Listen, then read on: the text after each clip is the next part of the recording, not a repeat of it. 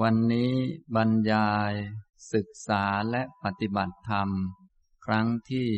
หนึ่งร้อยสิบนะครับสำหรับหัวข้อการบรรยายในช่วงนี้ ตั้งชื่อหัวข้อว่า เตรียมโสดาบัน ตอนนี้บรรยายถึง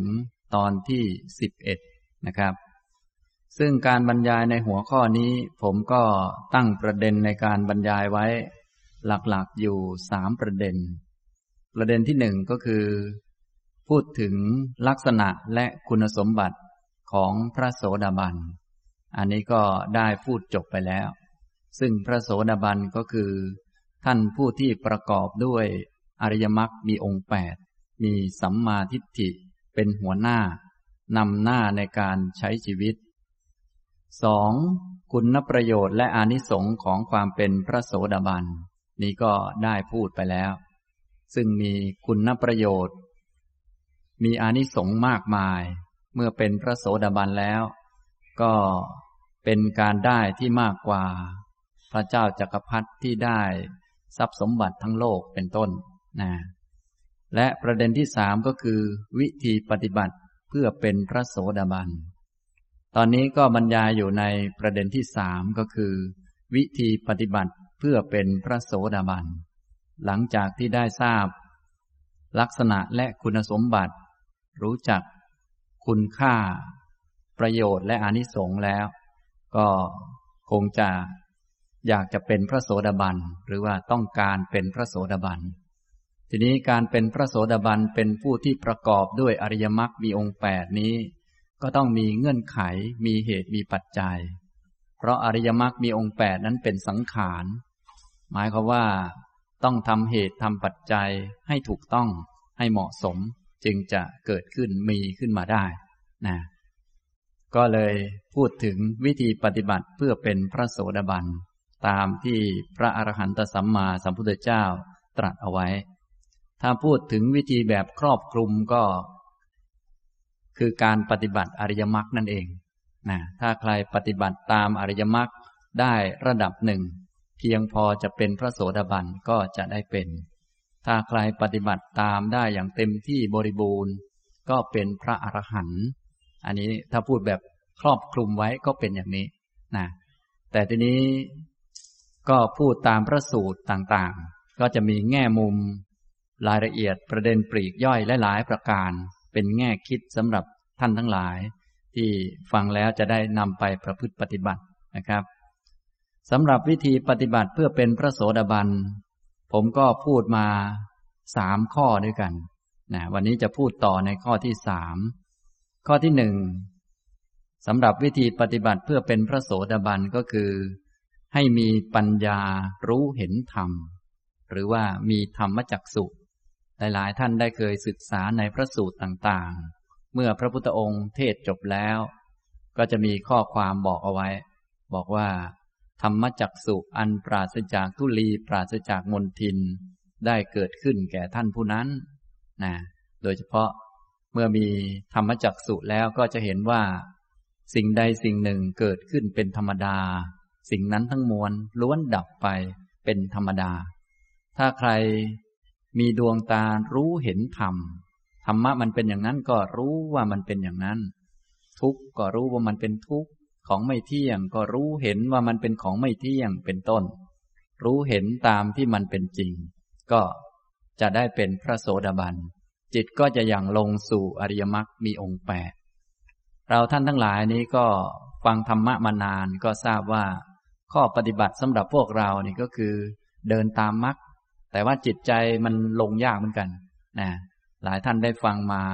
เรื่องอริยมรรคฟังมานาน แต่จิตของเราเนี่ยมันสอนยาก ต่อเมื่อได้รู้เห็นธรรมว่าธรรมะมันเป็นอย่างนี้ หนีไม่ออกหนีไม่ได้ ของไม่เที่ยงมันก็ต้องไม่เที่ยงอย่างแน่นอน ของเป็นทุกข์มันก็ต้องเป็นทุกข์อย่างแน่นอน ของไม่ใช่ของเราก็ต้องไม่ใช่ของเราอย่างแน่นอน จะแปลเปลี่ยนให้มันเป็นอย่างอื่นก็ไม่ได้ เป้าหมายคือนิพพานก็ต้องเป็นอย่างนั้นอย่างแน่นอน ทางเดินคืออริยมรรคก็ต้องเป็นอย่างนั้นอย่างแน่นอน ไม่มีอย่างอื่นเลยนะ ถ้ารู้จริงเห็นจริงอย่างนี้จิตก็จะลงนะถ้ายังไม่รู้ไม่เห็นด้วยตัวเอง ท่านก็เลยมีอีกสองทางเลือกให้ ก็คือใช้ศรัทธาความเชื่อมั่นนำหน้าเรียกว่าศรัทธานุสารี ถ้าเป็นคนฝึกปฏิบัติธรรมแล้วพอรู้ด้วยปัญญามีปัญญาเห็นชัด ก็เรียกว่าธรรมานุสารีนะนี่เป็นข้อที่หนึ่งได้พูดไปแล้ว นะครับ ข้อที่สองพูดไปในคราวที่แล้ว วิธีปฏิบัติเพื่อเป็นพระโสดาบันก็คือ ยอมรับกฎไตรลักษณ์นะผมพูดเอาข้อที่สูงมาก่อน แล้วก็ค่อยๆ ไล่ลงมาเรื่อยๆนะในคราวที่แล้ว ไล่ลงมาถึงประเด็นที่ว่า ถ้าต้องการเป็นพระโสดาบันจะต้องยอมรับกฎไตรลักษณ์ให้ได้ก่อน ถ้าใจยังไม่ยอมรับยังขัดเคืองยัง ถามว่าทำไมมันเป็นอย่างนี้ทำไมมันถึงไม่แน่นอนทำไมมันถึงเป็นทุกข์นักทำไมชีวิตมันยากลำบากนักทำไมแต่ละคนจึงไม่เหมือนกันทำไมโลกจึงเป็นอย่างนี้ ยังหงุดหงิดยังรำคาญอยู่ อย่างนี้ก็ไม่อาจที่จะเกิดดวงตา เห็นธรรมได้ ไม่อาจที่จะเกิดอริยมรรคได้นะฉะนั้นวิธีการปฏิบัติต่างๆที่ครูบาอาจารย์ท่านสอนให้ปฏิบัติกัน โดยมาก ก็ให้ปฏิบัติวิปัสสนากัน ก็เพื่อที่จะให้จิตนั้นยอมรับกฎไตรลักษณ์ยอมรับว่าสังขารทั้งหลายทั้งปวงเป็นของไม่เที่ยง ทั้งหมดเลย สัพเพสังขาราอนิจจา ไม่มีสังขารสักอย่างหนึ่ง ที่มันจะมั่นคงเที่ยงแท้นะยอมรับได้เต็มหัวจิตหัวใจของเรา อันนี้ ถ้ายอมรับได้อย่างนี้ก็เป็นไปได้ที่จะมี อนุโลมญาณหรือว่าญาณที่สอดคล้องกับสัจจะขึ้นมา แล้วก็อริยมรรคมีองค์แปดจะเกิดขึ้น เป็นพระโสดาบันได้ แต่ถ้าไม่ยอมรับก็เป็นไปไม่ได้ มันเป็นเงื่อนไข การยอมรับกฎไตรลักษณ์เนี่ยเป็นเงื่อนไขที่สำคัญอันหนึ่ง ที่จะทำให้จิตใจลงต่อสัจธรรม ลงต่อความเป็นจริง ไม่อย่างนั้นจิตใจก็จะดื้ออยู่อย่างนี้ โดยเฉพาะท่านที่มี หัวแข็งแข็งบ้าง หรือว่ามีทัศนคติอุดมคติต่างๆ ที่ผิดผิดพินเพี้ยน อันนี้ก็จึงไกลไปเรื่อยๆนะฉะนั้นจึงต้องมาฟังธรรมให้มีความรู้ความเข้าใจ แล้วก็ค่อยๆ ปรับความเห็นให้ถูกต้อง ฝึกจิตตัวเองให้ดี แล้วก็ค่อยๆฝึก มองดูสิ่งต่างๆ ว่าเป็นของไม่เที่ยงไม่แน่ไม่นอน อย่างนี้ สัพเพสังขาราทุกขา สังขารสิ่งปรุงแต่งทั้งหลายทั้งปวง เป็นทุกข์ เป็นของไม่คงที่ เป็นของไม่คงทน เป็นของที่ไม่อาจจะคงสภาพของมันได้ เพราะว่ามันเกิดจากปัจจัย ปัจจัยที่ทำให้มันเกิดล้วนไม่เที่ยง ตัวมันที่เกิดจากปัจจัยที่ไม่เที่ยง ก็ไม่อาจจะเที่ยง ไม่อาจจะคงที่ ไม่อาจจะคงทนอยู่ได้ นะ ถ้ามองไปทางไหนก็ยอมรับได้ ว่า เออ อย่างนี้แหละ มันไม่คงที่ มันไม่คงทน มันลำบากนะอย่างนี้ แม้แต่จะอยู่ทุกวันทุกวันนี้ก็ลำบาก จะมาฟังธรรมก็ลำบากนะอย่าว่าแต่เรื่องลึกซึ้งเลย เรื่องง่ายๆ ธรรมดา จะเข้าห้องน้ำจะกินข้าวนี่ก็ลำบากนะลำบากอย่างไรบ้าง ถ้าท่านทั้งหลายได้มองถึงเหตุปัจจัยเงื่อนไข ว่าจะเข้าห้องน้ำเป็นกว่าจะกินข้าวเป็นนี่ก็ยากนะทีนี้ยิ่งมาฟังธรรมมาอย่างนั้นอย่างนี้มาปฏิบัติธรรมกว่าจะทำเป็นก็มีแต่เรื่องยากลำบาก มันเป็นอย่างนี้เป็นเรื่องธรรมดาเป็นเรื่องธรรมชาติของสังขาร สังขารทั้งหลายทั้งปวงมันเป็นทุกข์สัพเพธรรมาอนัตตาธรรมะทั้งหลายทั้งปวง ไม่ใช่ตัวตน อย่างนี้นะ ถ้ายังเห็น ธรรมะบางอย่างว่าเป็นตัวเป็นตน เป็นเรา เป็นของเรา จิตก็จะไม่ยอมรับสัจธรรม เมื่อไม่ยอมรับสัจธรรมไม่พร้อม การที่จะเกิดอริยมรรคมีองค์แปดก็เป็นไปไม่ได้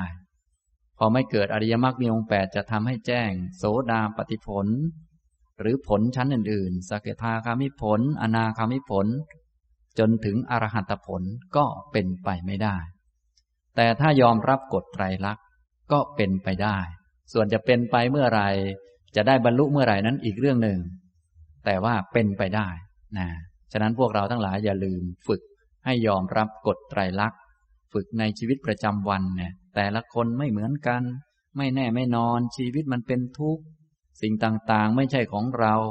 ไม่ใช่ตัวตน ไม่อาจจะบังคับควบคุมเอาตามใจชอบ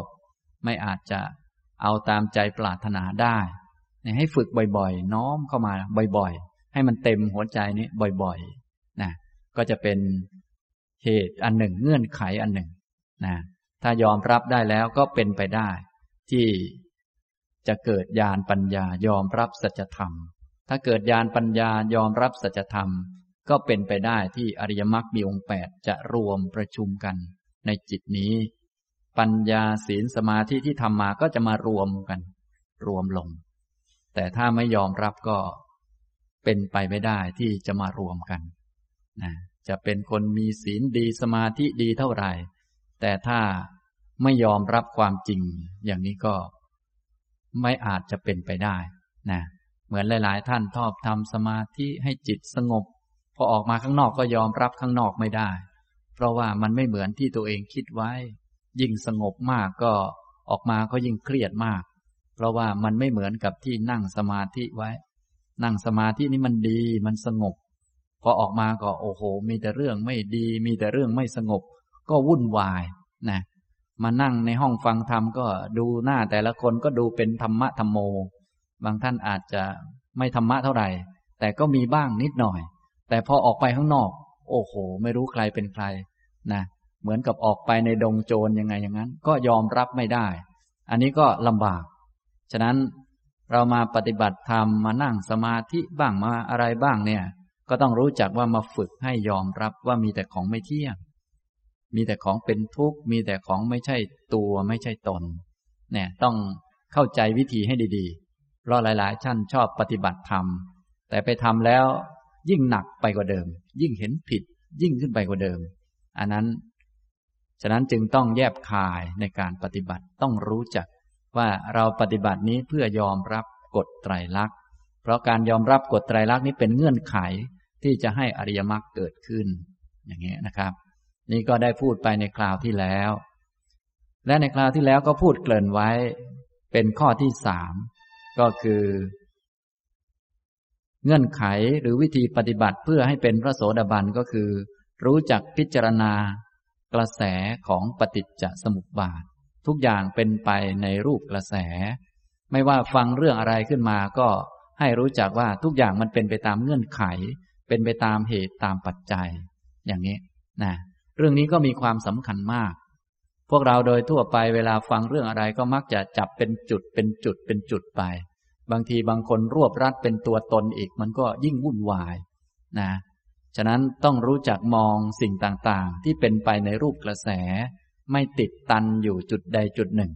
ต้องรู้จักมันตั้งแต่ต้นว่ามันเป็นมาอยังไง และจุดสุดท้ายมันจะเป็นไปอยังไง ก็คือมองในรูปเป็นกระแส ซึ่งท่านไหนที่ได้เรียน อิทัปปัจจยตาปฏิจจสมุปบาทมาแล้ว ก็เอามาใช้ให้เกิดประโยชน์นะที่เราเรียนมาเป็นแบบปริยัตินี้ก็เป็นของดี แต่ว่าปริยัติต้องเลือกสรรมา แล้วเอามาใช้ไม่ต้องเอามาทั้งหมด เอามาบางส่วนที่จำเป็นแล้วก็ เอามาใช้นะบางท่านนี้เรียนมานาน ตอนเรียนก็เรียนอะไรซะเยอะ แต่เวลาที่จะเอามาใช้นี่ใช้ไม่เป็น การเรียนนั้นก็ไม่เกิดประโยชน์เท่าไหร่นะจะว่าไม่เกิดประโยชน์เลยก็ไม่ใช่ ก็มีประโยชน์อยู่คือดีกว่าไม่รู้ แต่ที่ดีกว่านั้นก็คือต้องเอามาฝึกตัวเอง เอามาหัดนะ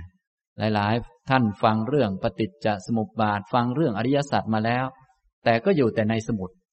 นะไม่รู้ทุกอยู่ตรงไหนก็ยังไม่รู้ ทั้งๆทที่นั่งนั่งอยู่ก็คือตัวทุกนั่นเอง ไม่รู้ปฏิจจสมุปบาทมันอยู่ตรงไหน แท้ที่จริงมันก็อยู่กับตัวเองนั่นแหละ ไม่ยอมมาพิจารณา ไม่รู้จักวิธี ไม่รู้จักเทคนิคในการมองดู มันก็ไม่เห็นนะครับ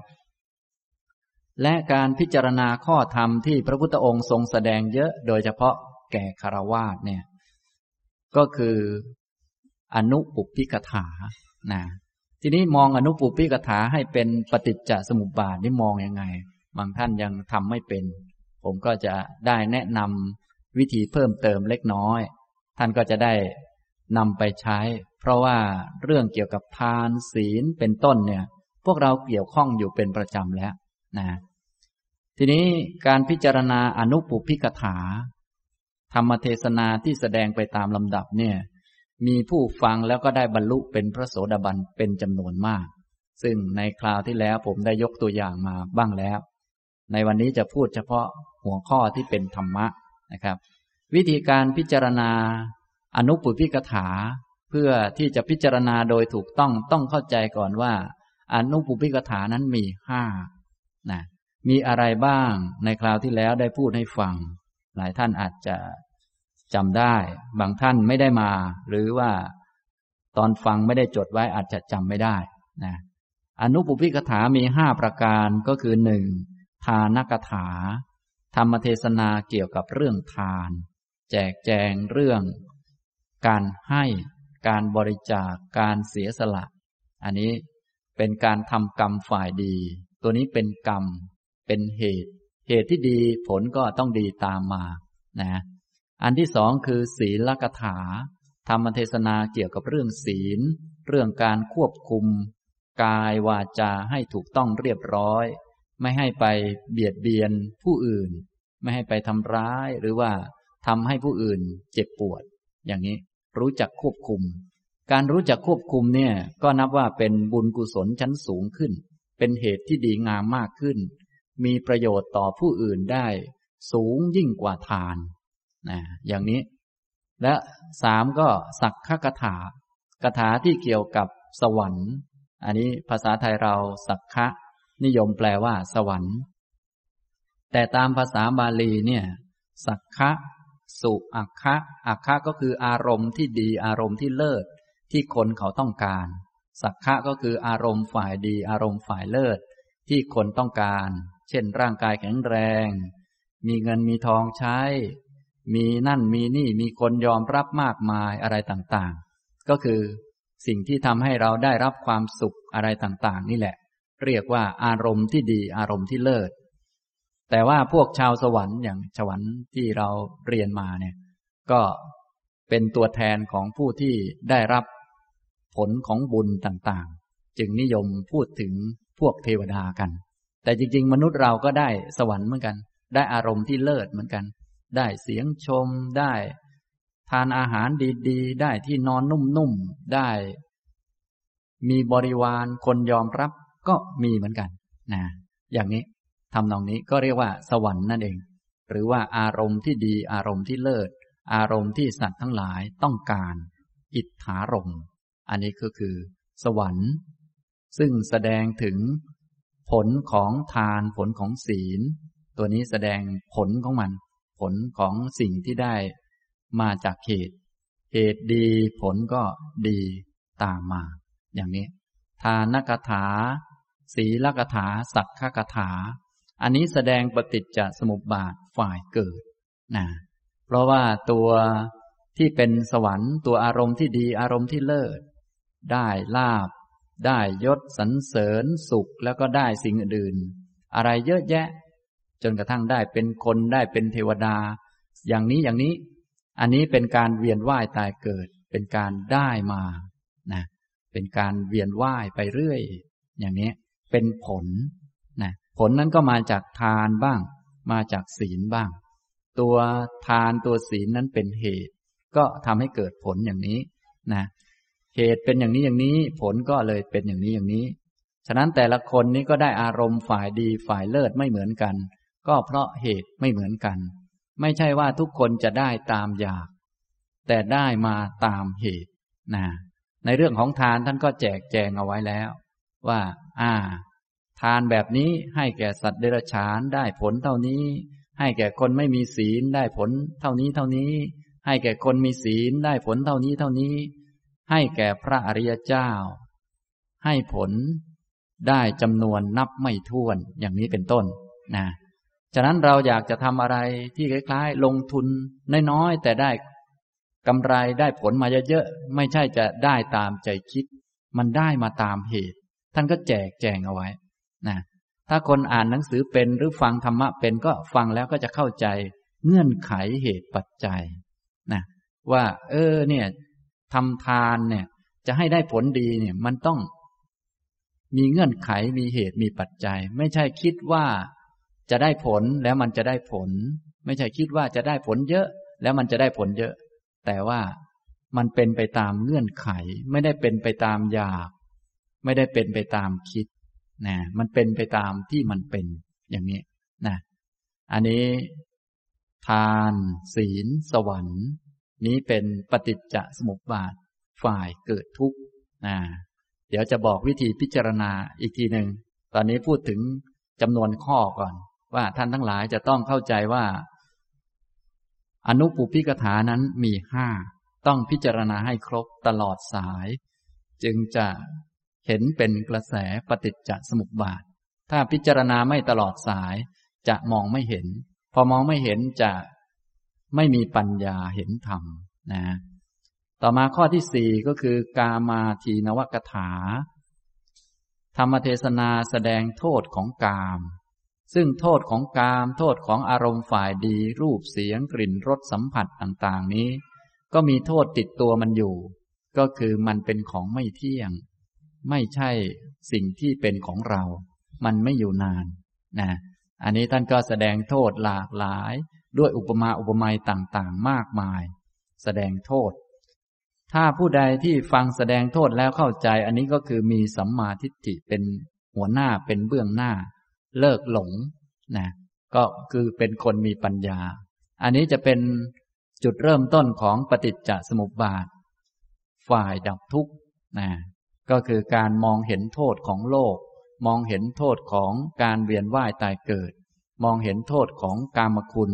แม้แต่อันที่ดีก็ยังมองเห็นโทษ ไม่จำเป็นต้องพูดถึงอันที่ไม่ดี เพราะว่าต้องมองเห็นอยู่แล้วนะแม้แต่อันที่ดี ความสุขก็มองเห็นว่าไม่เที่ยง ความสุขก็เป็นของไม่มั่นคง เป็นทุกข์เพราะเป็นของที่บีบคั้น ให้เรามัวต้องวิ่งหามันเหน็ดเหนื่อยอยู่ทุกวันนี้ คงไม่ต้องพูดถึงทุกข์แหละเพราะรู้แหละนะนี่เอาของดีๆ มาพิจารณาเลย เพราะว่าพวกเราทุกคนที่เป็นปุถุชนเกิดมาเนี่ยล้วนต้องการอารมณ์ที่ดีล้วนต้องการสิ่งดีๆ แต่สิ่งดีๆ เหล่านั้นไม่ได้มาตามต้องการ ไม่ได้มาตามอยาก ไม่ใช่ทุกคนอยากได้แล้วจะได้ มาตามเหตุคือทานและศีล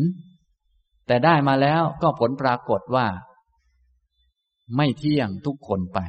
เทวดาเกิดบนสวรรค์ อย่างเช่น สวรรค์ชั้นจาตุมเนี่ย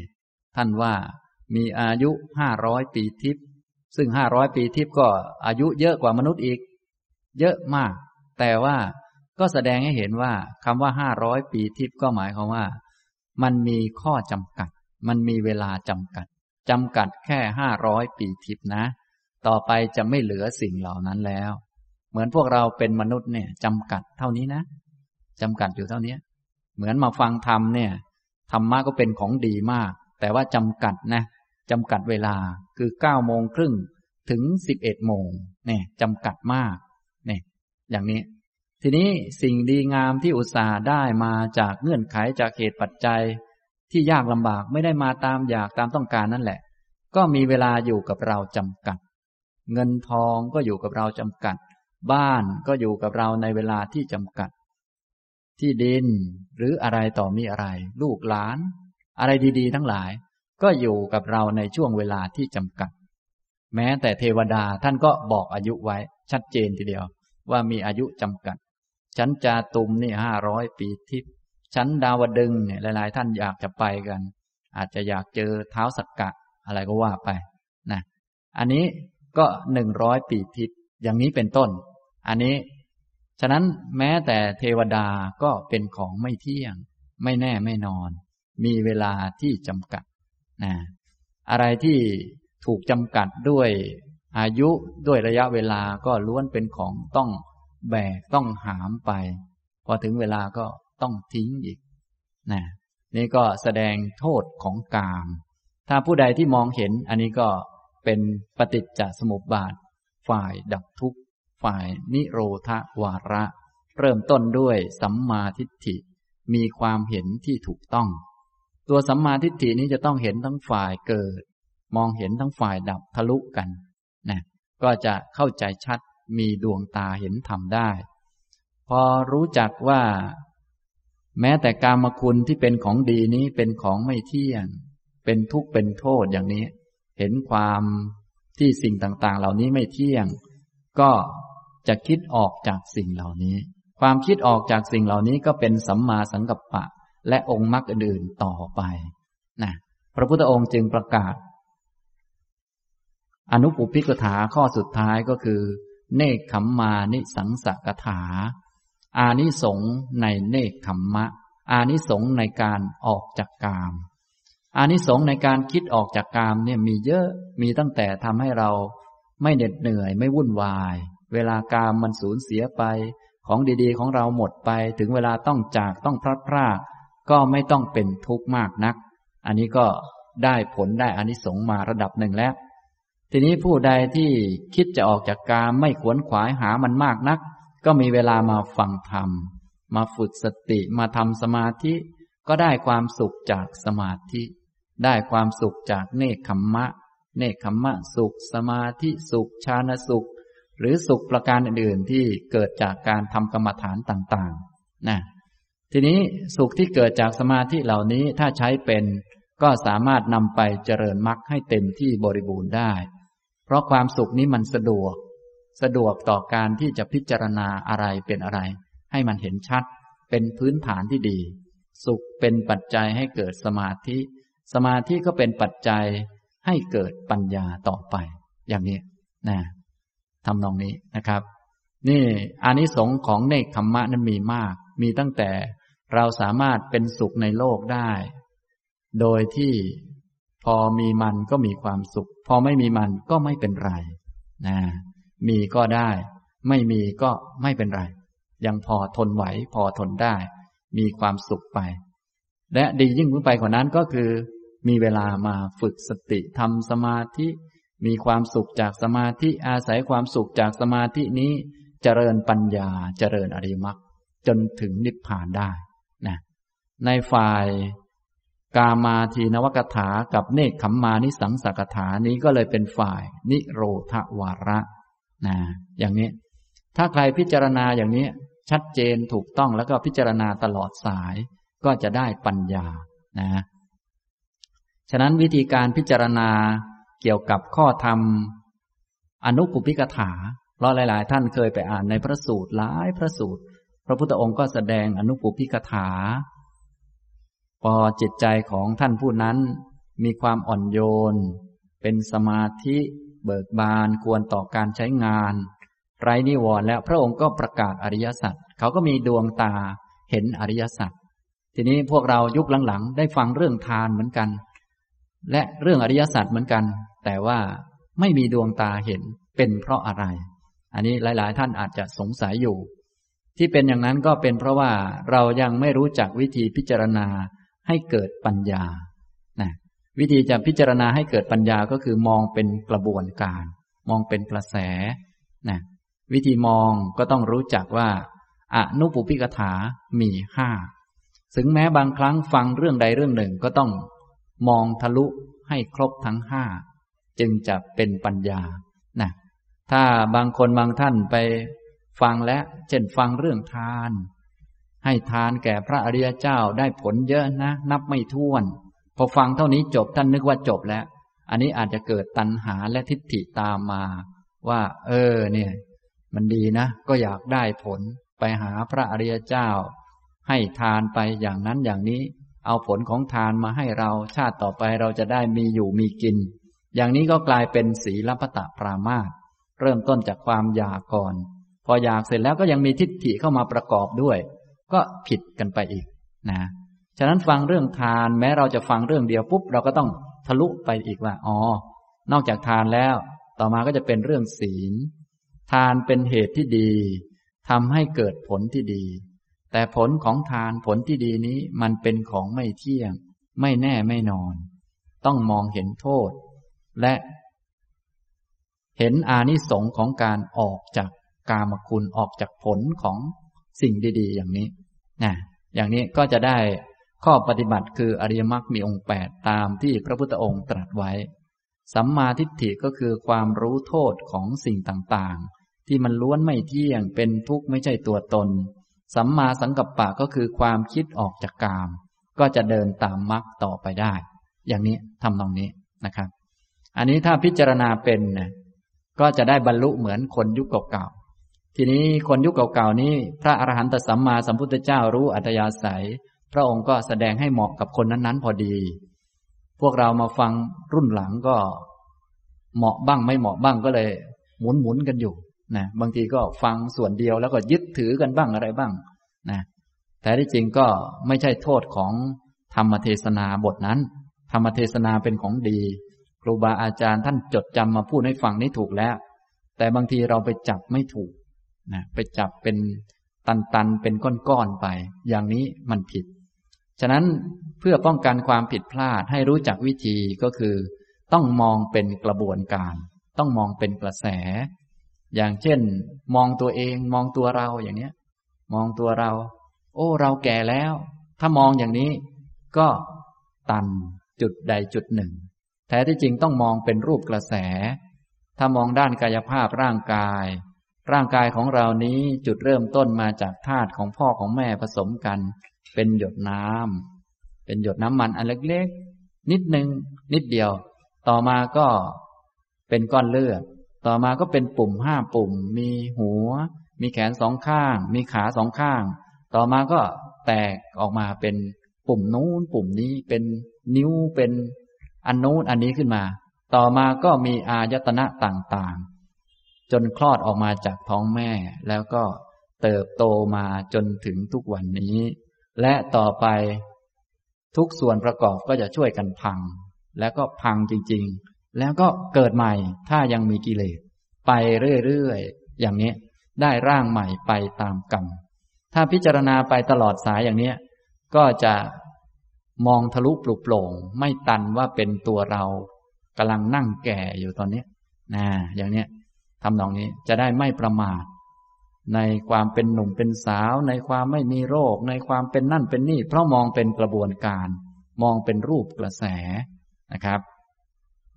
ฉะนั้นท่านทั้งหลายฟังเรื่องอะไรก็อย่าลืมมองให้ทะลุ เป็นเรื่องกระแสแห่งเหตุปัจจัยนะมองให้เข้าใจ บางทีมองไม่เป็นอย่างที่ผมได้ยกตัวอย่าง ฟังเรื่องทานแหมทานอันนี้มันดี เราก็อยากจะได้ผล แท้ที่จริงท่านกำลังแสดงเงื่อนไขให้ฟัง ว่าสิ่งต่างๆ ไม่ได้เป็นไปตามอยาก ขนาดให้ทานเนี่ยไม่ใช่ คิดว่าอันนี้จะได้ผลเยอะ โอ้ให้แก่คนตกทุกข์ได้ยาก เขาลำบากเราให้เนี่ยคงจะได้ผลเยอะ เห็นเห็นกับตาอย่างนี้ ไม่ใช่ว่าจะเป็นไปอย่างที่คิด เพราะให้กับคนไม่มีศีลเนี่ยได้ผลน้อย ส่วนให้กับคนมีศีลเช่นให้แก่พระพระภิกษุสงฆ์อย่างเนี้ย มองดูอาจจะเห็นว่า เอ๊ะพระเนี่ยท่านมีเยอะแล้วนะยิ่งพระพุทธเจ้าของเราถ้าในยุคพุทธกาลก็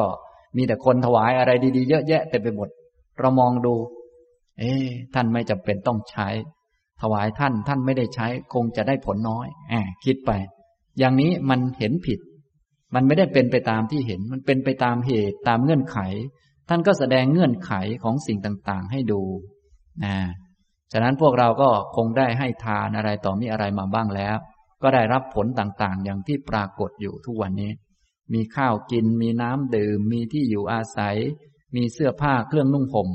แต่ละคนก็ไม่เหมือนกัน อย่างนี้ก็เป็นเพราะเงื่อนไขคือการให้ทานที่เคยทำมา เนี่ย เราจะได้มองให้เข้าใจชัด แต่เสื้อผ้านี้ก็อยู่กับเราไม่นาน บ้านนี้ก็อยู่กับเราไม่นาน อันนี้ก็อยู่กับเราไม่นาน นี่อย่างนี้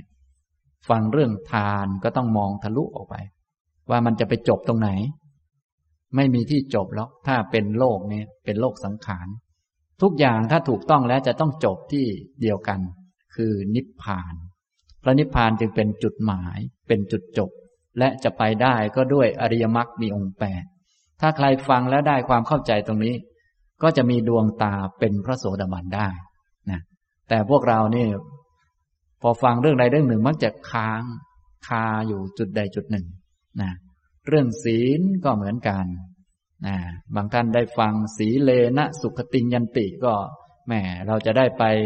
สุขติโลกสวรรค์ก็เพราะศีลซึ่งก็ถูกต้องดีแล้ว อันนี้ก็เนื่องจากว่าท่านแสดงเงื่อนไขเหตุปัจจัย ว่าคนจะไปสุคติได้เนี่ยไม่ใช่ไปตามอยาก แต่ไปเพราะศีลเป็นเงื่อนไขให้ไป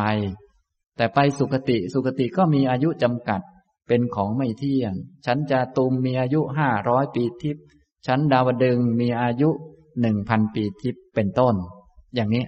ก็แจกแจงเอาไว้ให้ ไม่ใช่อยากจะไปก็ได้ไป อย่างพวกเราทั้งหลายก็อยากจะเกิดดีๆ ทุกคน แต่ว่าบางคนได้เกิดดีๆ บางคนไม่ได้เกิดดีๆ บางคนตกอบาย บางคนเป็นสุข บางคนเป็นทุกข์ ทั้งๆทที่ทุกคนก็อยากเป็นสุขทุกคน แต่ว่ามันไม่ได้เป็นไปตามอยาก มันเป็นไปตามเหตุตามเงื่อนไข ถ้ามีศีล ความสุขก็มีขึ้น ฉะนั้นถ้าท่านอยากจะมีความสุข อยากจะไปสุขคตินะไม่ต้องตายแล้วเกิดใหม่ ยังไม่ต้องรอตายก็ได้ หรือตายก็ได้เกิด ถ้าถึงจะยังไม่ตาย ถ้าอยากจะมีความสุขก็ให้เป็นคนมีศีล อยากจะมีความสุขแล้วไม่มีศีลอย่างนี้ไม่รู้จักควบคุมจิต ไม่รู้จักควบคุมกายวาจาอย่างนี้มันไม่มีความสุขหรอกนะเราก็ดูสิคนทั่วไป ที่ไม่รู้จักควบคุมกายวาจาเขามีความสุขที่ไหนเขาโมแต่วิ่งหาอะไร ต่อมีอะไรเยอะแยะเป็นทุกข์อยู่ทุกวัน อยากจะมีความสุขเนี่ย ต้องมีศีล ควบคุมกายวาจา ควบคุมความคิด อย่าให้มันทุจริตเนี่ยอย่างเนี้ย ถ้ารู้จักอย่างนี้ก็จะได้เป็นผู้ที่มีความสุขนะอย่างนี้ศีลท่านก็แสดงเงื่อนไขเหตุปัจจัย ให้เกิดสิ่งดีๆ สิ่งดีๆ ก็เป็นของไม่เที่ยงไม่แน่ไม่นอน ก็ต้องมองให้ทะลุนะและศีลนี้เป็นสิ่งที่ใหญ่กว่าทาน ท่านเลยนิยมเรียก ศีลว่าเป็นมหาทาน อย่างเช่น ศีลข้อที่หนึ่งเนี่ย ศีลข้อที่หนึ่ง งดเว้นจากการฆ่าสัตว์ ถ้าเราตั้งใจงดเว้นจากการฆ่าสัตว์ สัตว์มีประมาณเท่าใดในโลกนี้ ในจักรวาลนนี้เราก็ให้ความปลอดภัย ให้ความไม่มีเวรให้ความไม่เบียดเบียน แก่สัตว์ทุกหมู่เหล่า ฉะนั้นเป็นการให้ที่ยิ่งใหญ่ คนอื่นได้รับประโยชน์หมด จากการที่เราไม่คิดฆ่าสัตว์ ถ้าเป็นทานเนี่ยก็ให้ เฉพาะคนบ้างให้เป็นส่วนรวมบ้างก็ได้ผลมาก พอสมควรตามอย่างนั้นแหละ ตามเงื่อนไขนั่นแหละ แต่ถ้าเป็นศีลเนี่ย แค่งดเว้นจากการฆ่าสัตว์ สัตว์มีจำนวนเท่าใด เขาก็ปลอดภัย เป็นการให้ความปลอดภัย ให้ความไม่มีเวรแก่สัตว์ทุกหมู่เหล่า ฉะนั้นในเมื่อให้แก่สัตว์จำนวนมากผลก็ย่อมมากตามมา ตามเงื่อนไขตามเหตุตามปัจจัย จิตก็ปลอดโปร่ง จิตก็สบาย เพราะให้ความ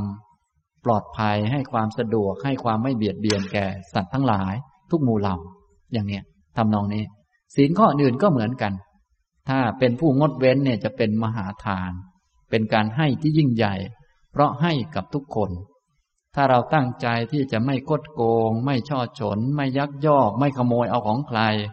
ก็เป็นการให้ความไม่มีภัย ให้ความไม่เบียดเบียน ให้ความไม่วิตกกังวลแก่ ผู้คนทั้งหลาย เราไปอยู่ที่ไหนก็สบายคนอื่นก็สบายใจ อย่างนี้ก็นับว่าเป็นการให้ความสุขแก่คนอื่นๆไม่ต้องไปเอาของให้ ไม่ต้องอันโน้นให้อันนี้ให้ แค่ให้ความไม่เบียดเบียน เป็นผู้มีศีลเนี่ย เป็นการให้ที่ยิ่งใหญ่ ท่านก็เลยเรียกว่า มหาทานนะอันนี้ท่านรู้กันมาตั้งแต่โบราณ จนถึงยุคนี้นะเป็นคนไม่กินเหล้าเมายา เป็นคนที่มีสติสัมปชัญญะดีเนี่ย ก็เป็นการให้ที่ยิ่งใหญ่ ท่านลองนึกดูคนกินเหล้านั่งอยู่ เราเดินไปมันก็รู้สึกกังวล รู้สึกไม่ปลอดภัย แต่ถ้าเป็นผู้ที่งดเว้นจากการดื่มสุราเมรยัย เป็นผู้พูด ผู้กระทำอะไรอะไร อย่างมีสติสัมปชัญญะ รู้จักควบคุม กายวาจาให้ดี อันนี้คนอื่นเขาก็สบายใจ คุยกับเราก็สบายใจว่า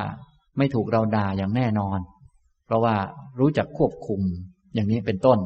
เนี่ยนี้ท่านก็เลยเรียกศีลว่า มหาทานเนี่ยนี่อยากจะมีความสุขอยากได้ผลอะไรเยอะๆเนี่ย ก็ต้องเหตุต้องถูกนะ เหตุต้องถูกจึงจะได้ ไม่ใช่ว่าอยากจะได้แล้วมันจะได้ ต้องทำเหตุให้เหมาะสมให้ถูกต้อง มีเหตุ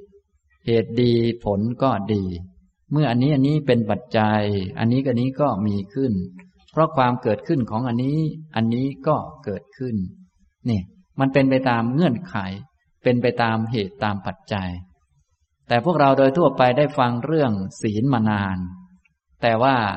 ไม่ค่อยได้พิจารณาให้เป็นปฏิจจสมุปบาท ไม่ได้พิจารณาให้เป็นเงื่อนไข พอฟังเสร็จก็โอ้ศีลมันดี ก็ไปรักษาศีลซึ่งก็ดีเหมือนกัน แต่เอาดีมาเป็นตนเป็นของตนก็ผิดนะมันเป็นจุดมันติดมันตัน เหมือนกับเราเอาเส้นผมมาเป็นตัวเราเป็นของเรา เอาร่างกายที่แข็งแรงว่าเราเป็นผู้แข็งแรงอย่างนี้มันมองไม่ทะลุไม่ตลอดสายนะเหมือนกับมองศีลไม่ตลอดสาย ก็ไปเอาศีลซึ่งเป็นของที่ดีนั้นว่าเป็นของเรา เป็นเราดีเราเป็นผู้มีศีล พอได้รับผลมาก็อ้าวเรามีความสุขเราสบายใจ อย่างนั้นอย่างนี้ก็วุ่นวายนะฮะฉะนั้นให้รู้จักมอง ศีลนี้เป็นเงื่อนไขให้เกิดสิ่งดีๆ มองเป็นเงื่อนไข มองเป็นเหตุเป็นปัจจัย เหตุดีผลก็ดีนะทีนี้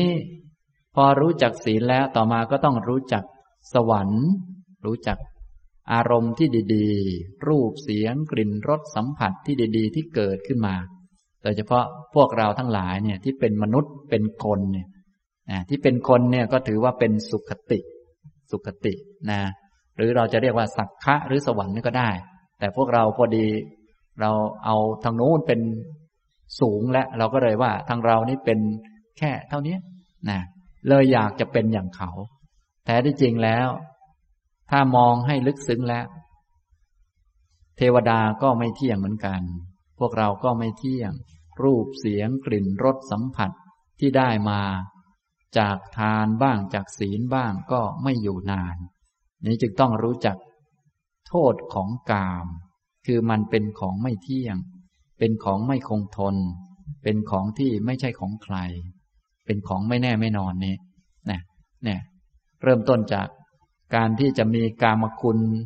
ให้เราเห็นได้ยินดมกลิ่นริมรสได้สัมผัสได้ ก็เป็นเพราะมีตาเนี่ยกรรมให้มา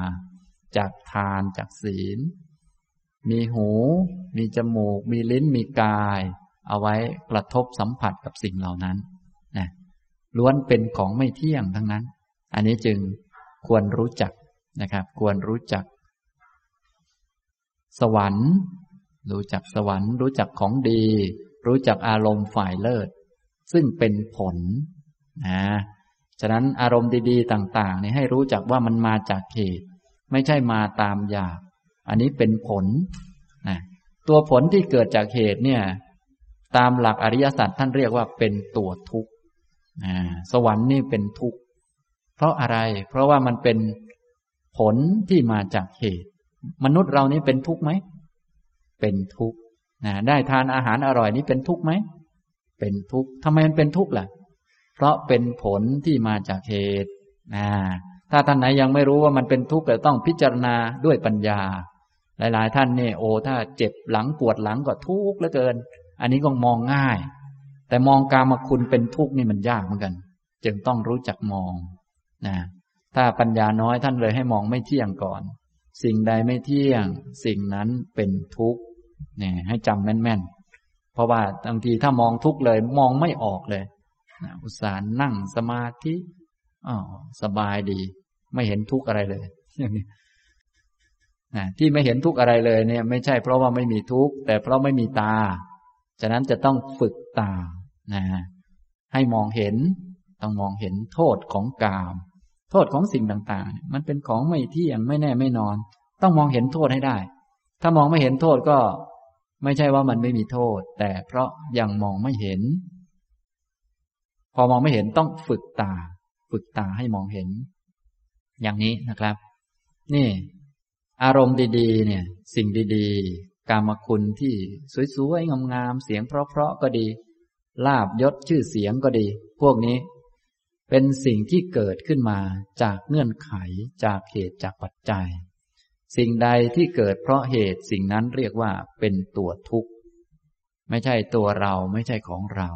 มันมีโทษติดตัวมันมา คือมันเป็นของไม่เที่ยง เริ่มตั้งแต่ร่างกายของเราเองนี้ ท่านก็เลยสรุปบอกแล้ว อุปทานขันธ์ทั้งห้าเป็นตัวทุกข์ แต่นี้แสดงในแง่อนุปุพิกถา ซึ่งเหมาะกับพวกคารวาสเรา เพราะพวกคารวาสเราโดยทั่วไปพากันแสวงหากรรมคุณ พากันแสวงหาความสุข พากันขวนขวายที่จะไปสุคติโลกสวรรค์ ก็ก็เอาสิ่งที่ตัวเองอยากได้นี่แหละมาพิจารณามันตรงดีนะ ถ้าจะไปพิจารณาแบบพระก็ตัวเองไม่ใช่พระนะมันก็ไม่เข้ากัน แต่อาจจะพิจารณาได้ก็ได้ แต่ว่ามันไม่ค่อยเข้ากัน แต่ว่าอันที่พวกเราสัมผัสอยู่เป็นประจำ เช่นหาความสุขเนี่ย หากันอยู่ประจำเนี่ย เอาตัวนี้แหละมาพิจารณา ความสุขเนี่ย มันเป็นตัวตนไหมไม่นะมันมาจากเหตุจากปัจจัย ไม่ได้มาตามอยากนะ พวกเรานี่หาความสุข ต้องรู้ว่าความสุขนี้มันไม่ได้มาจาก ความอยาก มันมาจากเหตุ เหตุก็คือ ทานคือศีล และมันเที่ยงไหมล่ะ ไม่เที่ยงเนี่ยอย่างนี้ ที่พวกเราแสวงหาขวนขวายกันอยู่เนี่ย เงินทองชื่อเสียงที่ดินบ้าน รถยนต์หรืออะไรต่อมีอะไรที่หากันเนี่ย ต้องเอาตัวนี้แหละมาพิจารณาอ่าไม่ใช่ว่าเราอยากได้แล้วมันได้นะ รถยนต์เนี่ย บางคนเขาอยากได้เขาไม่ได้ก็มีเยอะทำไมเป็นอย่างนั้น เพราะมันเป็นไปตามเงื่อนไข เงื่อนไขดี มีทานมีศีล จึงได้มา ได้แล้วมันเที่ยงไหม ไม่เที่ยงต้องเห็นโทษต่อมา อยู่ไม่นาน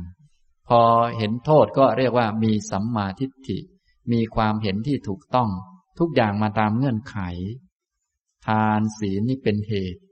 สวรรค์นั้นเป็นผล ผลที่เกิดจากเหตุนี้เป็นทุกข์ ทุกเนี่ยควรเบื่อหน่ายนะเป็นของที่มีโทษติดมา ก็เห็นโทษของกาม กามาทีนวกถา พอเห็นโทษของกามแล้วก็คิดจะออก นี่ก็เริ่มต้นมรรคแล้วเห็นถูกต้องนี้เป็นสัมมาทิฏฐิ คิดจะออกเป็นสัมมาสังกัปปะ ก็ดำเนินชีวิตด้วยปัญญาต่อไป อย่างนี้นะครับฉะนั้นถ้าพิจารณาเป็นอย่างนี้ ฟังอนุปุพิกถา ก็มีดวงตาได้ มีปัญญาได้นะอันนี้ พูดวิธีการในการพิจารณาให้ฟัง ฉะนั้นท่านทั้งหลายที่ได้เรียนเรื่องปฏิจจสมุปบาทก็ดี ได้เรียนเรื่องอริยสัจก็ดีอะไรก็ดีก็อย่าลืมเอามาใช้ในทุกๆเรื่องที่ฟังนะแม้แต่เรื่องทานเนี่ย แม่เข้าปฏิจจสมุปบาทเข้าเรื่องอริยสัจได้ยังไง บางคนยังสงสัยนะ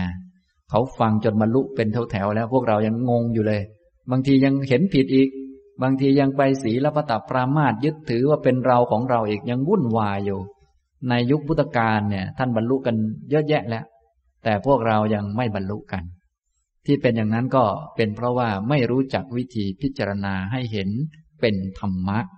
นะฉะนั้นเวลาฟังธรรมะเรื่องอะไร ต้องรู้ว่าเนี่ยเป็นเรื่องธรรมะ ไม่ใช่เรื่องราวเรื่องของเรา มีเงื่อนไขอย่างนี้อย่างนี้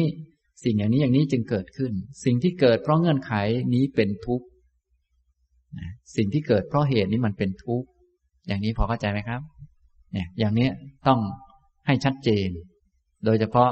คารวาสเราเนี่ย ต้องการความสุข ต้องการยศต้องการชื่อเสียง ต้องการนั่นต้องการนี่แบบคารวาสนะก็ สิ่งต่างๆ ไม่ได้เป็นไปตามอยาก ไม่ได้เป็นไปตามคิด แต่เป็นไปตามเงื่อนไขของมันนะสวรรค์สิ่งดีๆ เป็นไปตามเงื่อนไข เป็นไปตามเหตุคือ ทาน ศีล และได้ของดีๆมา ของดีๆ เป็นของไม่เที่ยง เป็นของอยู่ไม่นาน มีโทษ โทษที่ติดตัวของสังขารทั้งหลายก็คือ มันเป็นของไม่เที่ยง ถ้าเมื่อใดที่รู้อย่างนี้ แล้วก็เห็นอานิสงส์ของการออกจากมันนะออกจากมันคิดออกจากมันนิดดีมีอานิสงส์เห็นอานิสงส์และ ต่อไปก็จะได้เดินไปตามมรรคได้นะครับ อย่างนี้นะสำหรับเกี่ยวกับหัวข้อประเด็น หลักธรรมอนุปุพิกถานี้ เรื่องทานเรื่องศีล เรื่องสวรรค์ท่านทั้งหลายคงได้ฟังมาบ่อยแล้วนะผมก็จะ พูดย่อๆ เท่านั้นนะท่านก็คงได้ฟังอยู่เรื่อยๆ แต่วิธีฟังก็คือฟังให้รู้จักว่า อ่า ทานนี้เป็นเงื่อนไขนะ เป็นเหตุ แล้วต้องมองทะลุให้จบนะจบก็คือ เราเห็นโทษของกาม เห็นโทษของสิ่งที่จะได้มาจากทาน ไม่ใช่ว่าผลของทานเป็นของดี และอยากได้ของดี ไม่ใช่อย่างนั้นนะฉะนั้นถ้าพิจารณาอย่างถูกต้อง เราก็จะเห็นอานิสงส์ในเนคขมมะ ให้ทานก็จะกลายเป็นบุญกุศลเป็นบารมี ดันไปสู่อริยมรรครักษาศีลก็จะเป็นบารมีนำไปสู่อริยมรรคไม่คาไม่ค้างติดอยู่ที่ใดที่หนึ่ง พวกเรานี้ให้ทานมานาน แต่ยิ่งให้ทานยิ่งพาตัวเองไปติดในวัฏฏะสงสาร บางครั้งก็กิเลสเยอะกว่าเดิมก็มี ตอนยังไม่ให้ทานไม่เห็นอยากได้อะไร พอให้ทานไปสักสิบบาท เมื่อไรจะถูกหวย อย่างนี้ก็หนักไปกว่าเดิมก็มีนะ ตอนยังไม่มีศีลยังไม่เท่าไหร่ ต่อมามีศีลเคร่งครัดดีก็เห็นผิดหนักขึ้นไปเรื่อยก็มี อย่างนี้ไปเคร่งครัดผิดผิดพลาดพลาดเป็นศีลปตะปรามาตไป อย่างนี้ ฉะนั้นท่านทั้งหลายจึงต้องระมัดระวังในการฟังในการปฏิบัติ ข้อใดข้อหนึ่งต้องให้ถูกต้อง ศีลเนี่ยเป็นของดี ของดีนี้ ถ้าทำอย่างถูกต้องก็เอามาเป็นบารมี เป็นตัวผลักให้ไปถึงนิพพาน ผลของดีเป็นเครื่องอำนวยความสะดวก สะดวกมันก็ดีกว่าไม่สะดวกนะร่างกายแข็งแรงก็ดีกว่าไม่แข็งแรง แต่มันไม่อยู่นาน มีเงินก็ดีกว่าไม่มีเงิน แต่มันไม่อยู่นาน ให้เอามาใช้ให้เกิดประโยชน์ นี่มันเป็นอย่างนี้ นะต้องรู้จักโทษของมัน คือมันไม่อยู่นาน มันเป็นของไม่เที่ยงนะอย่างนี้ถ้าเรามีความรู้ความเห็นอยู่อย่างนี้เสมอกับทุกเรื่อง ก็จะค่อยๆ ยอมรับสัจธรรมความจริงมีปัญญาเห็นธรรมได้นะแต่ถ้าพิจารณาไม่เป็นไม่ตลอดสายนี่ก็จะติดอยู่จุดใดจุดหนึ่งนะครับ นี้เรื่อง ทาน ศีล สวรรค์ นะต่อมาเรื่องโทษของกาม ผมจะอ่านพระสูตรให้ฟังพระสูตรหนึ่งนะท่านทั้งหลายก็จะได้มีข้อมูลในการนำไปพิจารณา เพราะว่าพวกเราชาวคารวะเนี่ยรู้สึกว่าจะติดกามกันมาก ไม่ใช่รู้สึกหรอกคงติดเลย โดยธรรมชาติเป็นอย่างนั้น เพราะเราเกิดมาในกามภูมิ เกิดมาแล้วก็ติดก็คล้อง อันนี้ ฉะนั้นก็ อย่าลืมพิจารณาโทษของกาม ตัวโทษของมันคือมันเป็นของไม่เที่ยง เป็นทุกข์ไม่ใช่ของเรา อันนี้แหละเป็นหลักการนะอันนั้นได้เป็นหลักแล้ว ผมจะอ่านพระสูตรที่แสดงโทษของกามในแบบที่เป็นอุปมาอุปไมยไว้ ท่านจะได้จำอุปมาไว้ แล้วก็นำไปพิจารณาต่อได้ ในโปตลิยสูตรข้อ 42 พระผู้มีพระภาคตรัสถึง โทษแห่งกามโดยอุปมา กับขหบดีชื่อว่า โปตลิยะว่าขหบดี เปรียบเหมือนสุนัขที่กำลังหิวโซ ยืนอยู่ใกล้เขียงของคนฆ่าโค คนฆ่าโคหรือลูกมือของคนฆ่าโค ผู้ชำนาญ โยนโครงกระดูกที่เชือดชำแหละเนื้อออกหมดแล้ว แต่มีเลือดติดอยู่บ้างไปให้มัน ท่านเข้าใจความข้อนั้นว่าอย่างไร สุนัขตัวนั้นเมื่อแทะโครงกระดูกที่เชือดชำแหละเนื้อออกหมดแล้ว แต่มีเลือดติดอยู่บ้างนั้น จะบรรเทาความหิวได้บ้างไหม ข้าบดีกราบทูลว่า ไม่ได้พระพุทธเจ้าข้าพระผู้มีพระภาคตรัสถามว่า ข้อนั้นเพราะเหตุไร ข้าบดีกราบทูลว่า เพราะโครงกระดูกที่เชือดชำแหละเนื้อออกหมดแล้วนั้น แม้จะมีเลือดติดอยู่บ้าง สุนัขนั้นก็จะพึงมีความเหน็ดเหนื่อย และความหิวมากขึ้นอีก พระพุทธเจ้าข้าพระผู้มีพระภาคตรัสว่าขหบดี อริยสาวกก็อย่างนั้นเหมือนกัน เห็นประจักษ์ชัดดังนี้ว่า พระผู้มีพระภาคตรัสกามทั้งหลายว่า มีอุปมาด้วยโครงกระดูก มีทุกข์มาก มีความคับแขนมาก โทษในกามนั้นมีอยู่มากยิ่ง ครั้นเห็นโทษแห่งกามนี้ตามความเป็นจริง ด้วยปัญญาอันชอบอย่างนี้แล้ว จึงเว้นอุเบกขาที่มีอารมณ์ต่างกัน ที่อิงอาศัยอารมณ์ต่างกัน แล้วเจริญอุเบกขาที่มีอารมณ์เดียว ที่อิงอาศัยอารมณ์เดียว ซึ่งเป็นที่ดับไม่เหลือ แห่งความถือมั่นโลกามิตร โดยประการทั้งปวง ข้อ 43ขหบดี เปรียบเหมือนนกแร้ง นกตะกรุม หรือนกเหยี่ยว คาบชิ้นเนื้อบินไป ฝูงนกแร้งก็ดี ฝูงนกตะกรุมก็ดี ฝูงนกเหยี่ยวก็ดี พากันโผเข้าไปรุมจิกถึงชิ้นเนื้อนั้น ท่านเข้าใจความข้อนั้นว่าอย่างไร ถ้านกแร้ง นกตะกรุม หรือนกเหยี่ยวนั้น ไม่รีบปล่อยชิ้นเนื้อนั้นเสีย มันอาจถึงตาย หรือได้รับทุกปางตาย เพราะชิ้นเนื้อนั้นเป็นเหตุใช่ไหมขหาบดีกราบทูลว่า ใช่พระพุทธเจ้าข้าพระผู้มีพระภาคตรัสว่าข้าบดี อริยสาวก ก็อย่างนั้นเหมือนกัน เห็นประจักษ์ชัดดังนี้ว่า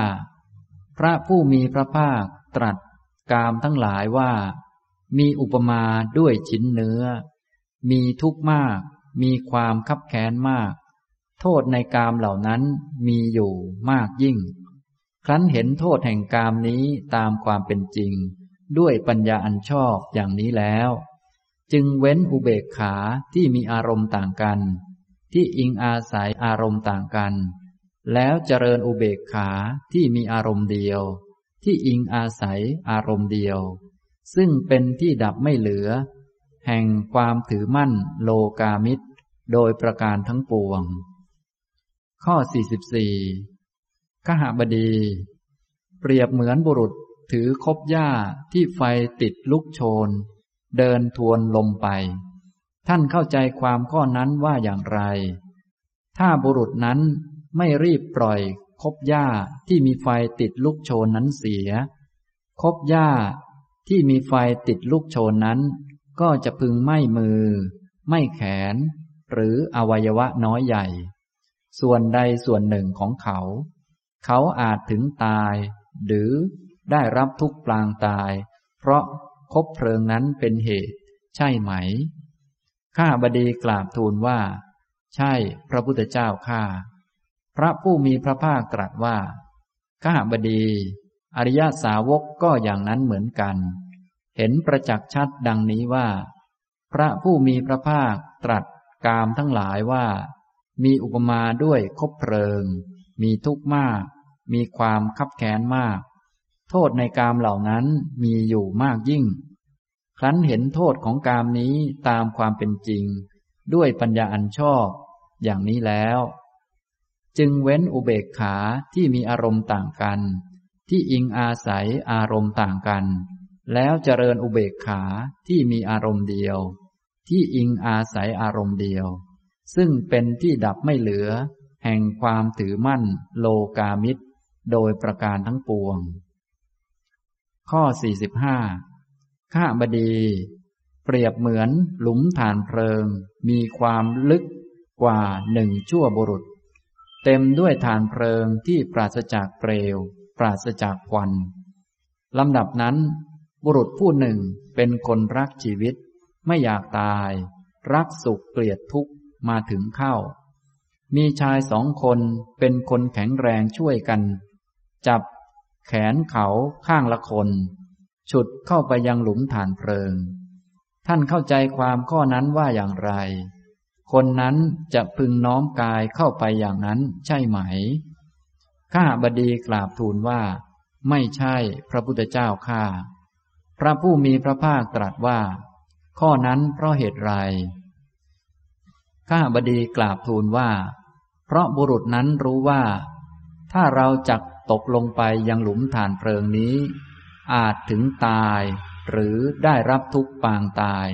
เพราะหลุมฐานเพลิงนั้นเป็นเหตุ พระพุทธเจ้าข้าพระผู้มีพระภาคตรัสว่าข้าบดี อริยสาวกก็อย่างนั้นเหมือนกัน เห็นประจักษ์ชัดดังนี้ว่า พระผู้มีพระภาคตรัสกามทั้งหลายว่า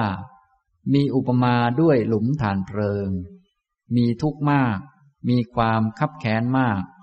โทษในกามเหล่านั้นมีอยู่มากยิ่ง ครั้นเห็นโทษของกามนี้ตามความเป็นจริง ด้วยปัญญาอันชอบอย่างนี้แล้ว จึงเว้นอุเบกขาที่มีอารมณ์ต่างกัน ที่อิงอาศัยอารมณ์ต่างกัน แล้วเจริญอุเบกขาที่มีอารมณ์เดียว ที่อิงอาศัยอารมณ์เดียว ซึ่งเป็นที่ดับไม่เหลือ แห่งความถือมั่นโลกามิตร โดยประการทั้งปวง ข้อ 46ข้าบดี คนฝันเห็นสวน ป่า สถานที่สะโบกกรณีที่น่ารื่นรม เขาตื่นขึ้นมาก็ไม่เห็นอะไรเลย แม้ฉันใด อริยาสาวกก็ฉันนั้นเหมือนกัน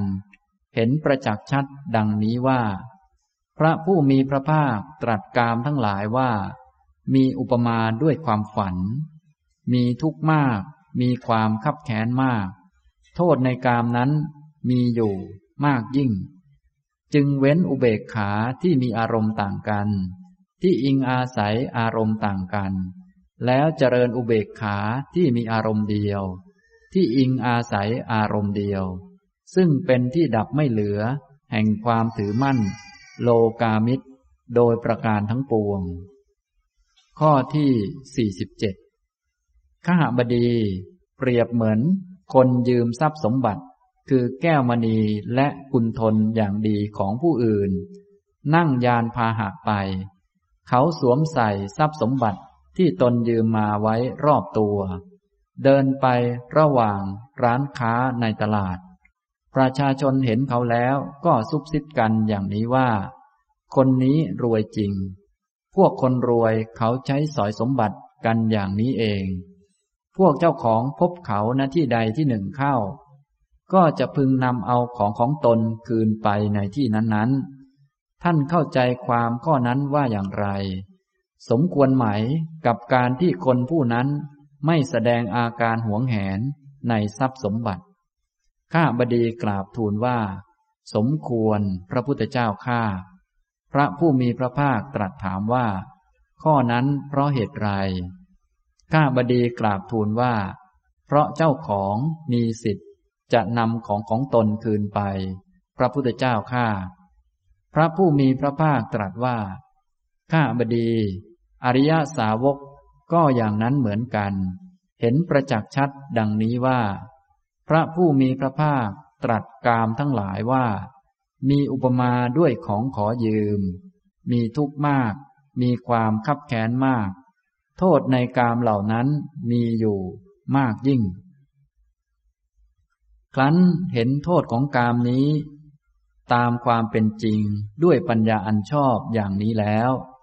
จึงเว้นอุเบกขาที่มีอารมณ์ต่างกัน ที่อิงอาศัยอารมณ์ต่างกันแล้ว เจริญอุเบกขาที่มีอารมณ์เดียว ที่อิงอาศัยอารมณ์เดียว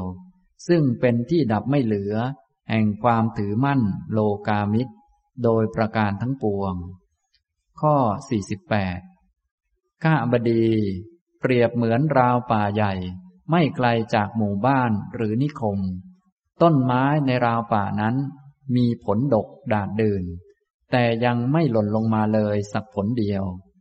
ชายคนหนึ่ง ผู้ต้องการผลไม้ เที่ยวเสาะแสวงหาผลไม้ เขามาถึงราวป่านั้น เห็นต้นไม้ที่มีผลดก ดาดดื่นนั้น เขาคิดอย่างนี้ว่า ต้นไม้นี้มีผลดกดาดดื่น แต่ไม่มีผลหล่นลงมาเลยสักผลเดียว แต่เรารู้วิธีปีนขึ้นต้นไม้ ทางที่ดีเราควรปีนขึ้นต้นไม้นี้ แล้วกินพออิ่ม และใส่พกให้เต็ม เขาจึงปีนขึ้นต้นไม้นั้นแล้วกินพออิ่ม และใส่พกให้เต็ม ต่อมาชายคนที่สอง ต้องการผลไม้ ถือขวานที่คมกลิบเที่ยวเสาะแสวงหาผลไม้ เขามาถึงราวป่านั้น เห็นต้นไม้มีผลดกดาดเดิน เขาคิดอย่างนี้ว่า ต้นไม้นี้มีผลดกดาดเดิน แต่ไม่มีผลหล่นลงมาสักผลเดียว และเราก็ไม่รู้วิธีปีนขึ้นต้นไม้ ทางที่ดี เราควรจะตัดต้นไม้นี้ที่โคนต้น แล้วกินพออิ่มและใส่พกให้เต็ม เขาจึงตัดต้นไม้นั้นที่โคนต้น ท่านเข้าใจความข้อนั้นว่าอย่างไร ชายคนแรกโน้นที่ปีนขึ้นต้นไม้ก่อน ถ้าไม่รีบลงมา ต้นไม้ก็ล้มทับ มือเท้า หรืออวัยวะน้อยใหญ่ ส่วนใดส่วนหนึ่งของเขาให้หักได้ เขาอาจถึงตายหรือได้รับทุกปางตาย เพราะต้นไม้นั้นเป็นเหตุใช่ไหม ข้าบดีกราบทูลว่า ใช่พระพุทธเจ้าข้า พระผู้มีพระภาคตรัสว่า ข้าบดี อริยสาวกก็อย่างนั้นเหมือนกัน เห็นประจักษ์ชัดดังนี้ว่า พระผู้มีพระภาคตรัสกามทั้งหลายว่า มีอุปมาด้วยผลไม้ มีทุกข์มาก มีความคับแค้นมาก โทษในกามเหล่านั้นมีอยู่มากยิ่ง ครั้นเห็นโทษของกามนี้ตามความเป็นจริง ด้วยปัญญาอันชอบอย่างนี้แล้ว จึงเว้นอุเบกขาที่มีอารมณ์ต่างกัน ที่อิงอาศัยอารมณ์ต่างกัน เจริญอุเบกขาที่มีอารมณ์เดียว ที่อิงอาศัยอารมณ์เดียว ซึ่งเป็นที่ดับไม่เหลือ แห่งความถือมั่น โลกามิตรโดยประการทั้งปวง นะครับ อันนี้ก็อ่านพระสูตรเกี่ยวกับโทษของกามให้ฟัง โดยอุปมาเจ็ดอย่าง ถ้าท่านเป็นอริยสาวกนะอย่างพวกเรานี่เป็นสาวกของพระพุทธเจ้าผู้เป็นอริยะได้ฟังกามต่างๆ เนี่ยเป็นผลที่เกิดจากเหตุที่ดีนะ ก็คือทานและศีล แต่ต้องมาพิจารณาต่อ เพื่อจะได้ไม่วุ่นวายไปกับมัน จะได้ไปแสวงหา อารมณ์เป็นหนึ่งด้วยสมาธิจะได้ไปนิพพานต่อไป ไม่อย่างนั้นมันก็ไปไม่ได้นะอันนี้ผมก็เลยเอาเรื่องเกี่ยวกับโทษของกามเนี่ยมาอ่านให้ฟังนะเพราะเรื่องทานเรื่องศีล เรื่องสวรรค์ท่านคงได้ฟังมาบ่อยๆ ซึ่งก็เวลาฟังก็ให้เข้าใจว่าที่จะฟังให้ถูกต้องมันเป็นอย่างไร ต้องฟังให้รู้จักว่าสิ่งต่างๆ มันเป็นไปตามเงื่อนไข เทวดาที่เขาได้อย่างนั้นไม่ใช่เพราะว่าได้ตามอยาก แต่ได้ตามเหตุ แต่ถึงจะได้มาอย่างนั้นก็เป็นของไม่เที่ยง ต้องรู้จักโทษของกาม จะได้ไม่วุ่นวาย พอรู้จักโทษแล้ว จะได้ไป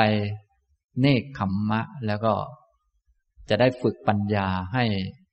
ถึงความหลุดพ้นต่อไปได้เนี่ยอย่างนี้ก็จะเชื่อมโยงกันไปเรื่อยๆนะอันนี้ก็เลยให้เข้าใจว่าเวลาฟังเรื่องใดเรื่องหนึ่ง ไม่ว่าจะเป็นทานก็ดี ศีลก็ดี สวรรค์ก็ดี ท่านทั้งหลายก็อย่าลืมเชื่อมโยงกันให้ได้นะถ้าเชื่อมโยงไม่ได้มันจะไปติดอยู่จุดใดจุดหนึ่ง บางทีฟังเรื่องสวรรค์ก็อยากจะไปสวรรค์ จนบางทีถูกเขาหลอกเอา ว่าทำแบบนี้จะได้ไปสวรรค์ยิ่งหนักใหญ่วุ่นวายไปนะฉะนั้นต้องรู้จักให้มองสิ่งต่างๆ เป็นกระบวนการเป็นกระแส ทานศีลสวรรค์ อันนี้เป็นปฏิจจสมุปบาทฝ่ายเกิดทุกข์ฝ่ายเวียนว่าย ต้องมีปัญญา เห็นโทษของกามและออก อันนี้เป็นฝ่ายดับฝ่ายนิโรธะนะอย่างนี้นะครับ ฉะนั้นตอนนี้พวกเราก็อย่าลืมมามองให้เห็นโทษ เห็นสิ่งต่างๆ ซึ่งล้วนเป็นของไม่เที่ยงนะก็เอาอันที่เราชอบชอบอยู่นี่แหละ ที่หาอยู่นี่แหละ มาดูเลย ว่ามันเกิดเพราะเหตุไม่ได้เกิดเพราะอยากนะ เราก็อยากจะมีความสุข แต่สุขไม่ได้เกิดเพราะอยาก อยากจะมีเงินเยอะๆแต่มันไม่ได้เกิดเพราะอยากนะ เกิดเพราะเหตุคือ ทานศีลแล้วก็เป็นคนฉลาดในการทำการงาน แต่ถึงจะมีเยอะมันเที่ยงไหมไม่เที่ยงและมันมีโทษหลายประการ จิตจะได้คิดจะออก พอจะออกแล้วจะได้ไปสแสวงหา อุเบกขาที่เกิดจากสมาธิจากอารมณ์เดียว ตั้งมั่น จะได้เจริญปัญญาต่อไปนี่ยอย่างนี้นะครับ ไม่อย่างนั้นแล้วจิตของเราก็จะฟุ้งซ่านไปในโลกไปเรื่อยๆนะอย่างพระสูตรที่ผมอ่านให้ฟังเมื่อกี้นี้ ก็แสดงโทษของกามในแบบอุปมาเจ็ดอย่างด้วยกันนะในที่อื่นๆก็มีอีกหลายอย่าง แต่ในพระสูตรนี้